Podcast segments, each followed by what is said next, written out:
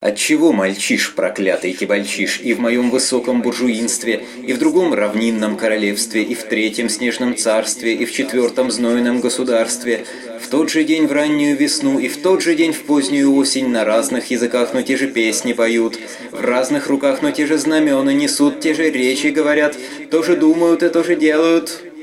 Аркадий Гайдар, говорит Выхина, перестать прозябать. Сегодня снова короткий выпуск, и за отведенную пятиминутку мы раскроем главную буржуйскую тайну. Почему, грубо говоря, Запад такой Запад? Опрятненький, довольный собой, во все лезущий со своими глупостями и ни на чем почему-то сильно не обжигающийся. Все склонны видеть в этом некое особенное западное ноу-хау или кунг-фу, или вуду, но никто не может внятно объяснить, в чем оно заключается. Одна лирика – Цивилизация, права и свободы, какая-нибудь философия успеха. Что это все значит, черт побери? Ничего это не значит. Не надо слушать, кто что говорит, надо смотреть, кто что делает. А это, как правило, очень разные вещи. Ведь убеждению, что Запад какой-то особенный, уже не один век. Но если всю конкретику за эти века собрать вместе – Получится, скажем, с пролетарской прямотой крышесносно взаимоисключающие параграфы. Например, Чаадаев считал, что нам по сравнению с Западом не хватает религиозности, привет группе Pussy Riot.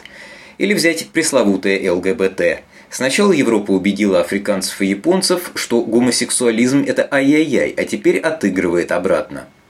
Америка чуть было не проиграла холодную войну из-за расового вопроса, а теперь вся политкорректность почему-то у них – на прошлой неделе обсуждавшийся анонимный ватник говорит, что нам не стоит равняться на их ценности.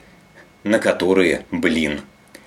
А на самом-то деле он-то на их ценности и пытается равняться. Повторяю, не надо слушать, кто что говорит, надо смотреть, кто что делает. Главная буржуйская тайна в том, что настоящие западные ценности – это традиционализм, коллективизм, самодовольство и вставание горой за своих. Все остальное – болтовня. Западный традиционализм вообще-то бросается в глаза. Возможно, надо уши заткнуть, чтобы заметить.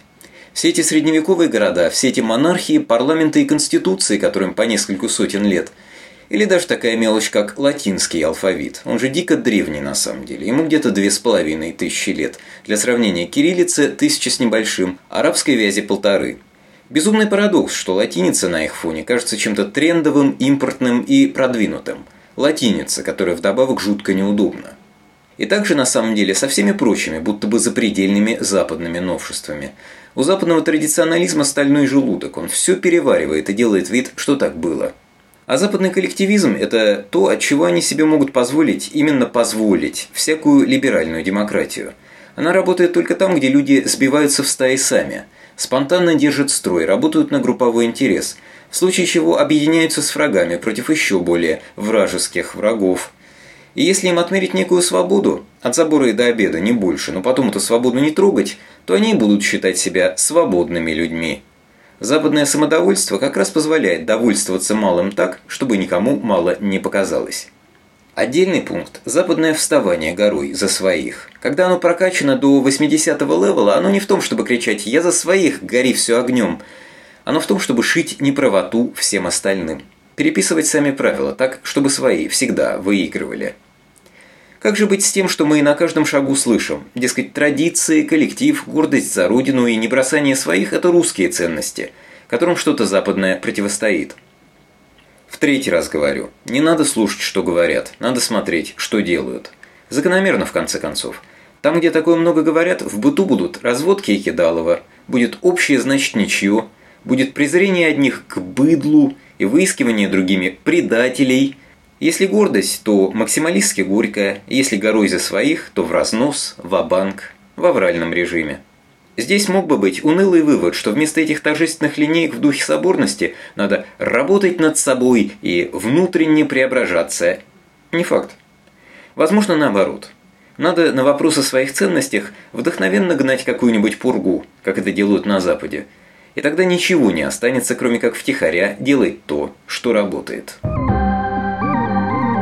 Подкаст можно слушать по адресу firstworldrussia в одно слово .podster.fm а также на странице ВКонтакте vk.com косая черта First World Russia. В Фейсбуке по такому же адресу тоже можно следить за обновлениями. Всего доброго. Помните, мы все заслуживаем большего.